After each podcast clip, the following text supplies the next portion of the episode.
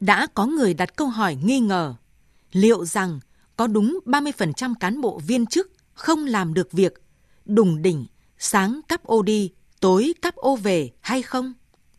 Vì sao càng tinh giản biên chế càng phình to?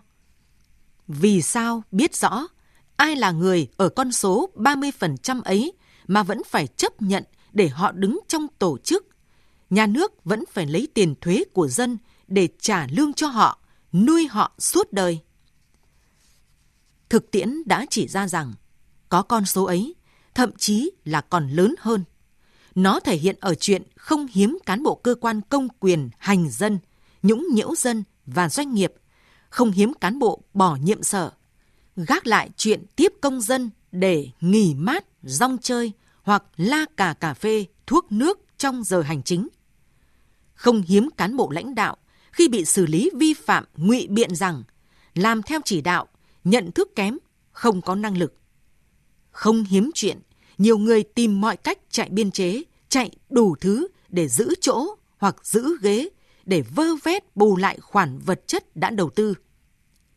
Hiện tượng tham nhũng tiêu cực nảy sinh từ đây. Những bất ổn xã hội cũng nảy sinh từ đây. Thắc mắc, nghi ngờ của người dân trong công tác cán bộ, niềm tin của họ về chất lượng đội ngũ cán bộ, về việc thực thi pháp luật bị giảm sút cũng là từ đây. Người dân có quyền đặt câu hỏi, vì sao họ phải tốn công mất của để nuôi một bộ máy công cành không hiệu quả, không phục vụ được cho xã hội, cho dân?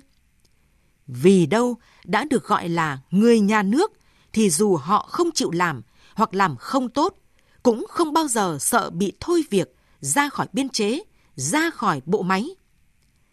Người dân yêu cầu cần có cơ chế xử lý vấn đề này, cần có những quy định để chỉ rõ mặt, vạch rõ tên những người lợi dụng vị trí của mình, lợi dụng khoảng trống, sự bất cập của pháp luật mà chây ì kéo lùi sự phát triển, tác động xấu đến môi trường xã hội, đến cuộc sống của người dân.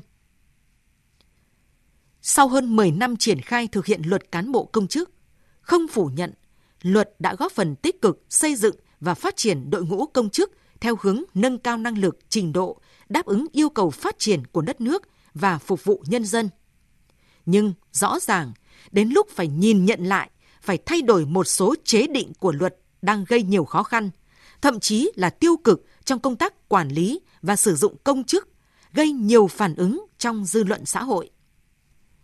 Kết thúc một kỳ họp, lại là kỳ họp cuối năm, kỳ họp thứ 8 Quốc hội khóa 14 đã quyết nghị nhiều vấn đề quan trọng, thông qua 11 dự án luật, trong đó có luật sửa đổi bổ sung một số điều của luật cán bộ công chức và luật viên chức.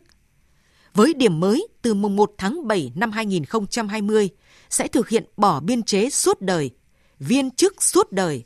Luật sửa đổi bổ sung một số điều của cán bộ công chức được kỳ vọng sẽ chấm dứt cảnh công chức, viên chức, chây ì, ngại đổi mới. Chấm dứt tình trạng cán bộ dựa vào biên chế mà thực hiện những hành vi vi phạm đạo đức công vụ, đạo đức xã hội. Chấm dứt sự mất công bằng, mất bình đẳng trong việc lựa chọn con người, lựa chọn cán bộ. Chấm dứt cảnh nhiều người dân mới nuôi được một cán bộ nhà nước. Chấm dứt những khuyết điểm yếu kém của một bộ phận không nhỏ cán bộ và những hạn chế bất cập trong công tác cán bộ thời gian qua. Đây cũng là điểm mới được coi là giải pháp tăng tính cạnh tranh, nâng cao chất lượng đội ngũ cán bộ công chức, viên chức theo nghị quyết 26 Hội nghị Trung ương 7 khóa 12 về tập trung xây dựng đội ngũ cán bộ các cấp, nhất là cấp chiến lược, đủ phẩm chất, năng lực và uy tín, ngang tầm nhiệm vụ, góp phần làm cho đất nước phát triển tương xứng với tiềm năng thế mạnh, tăng niềm tin của nhân dân đối với Đảng và nhà nước.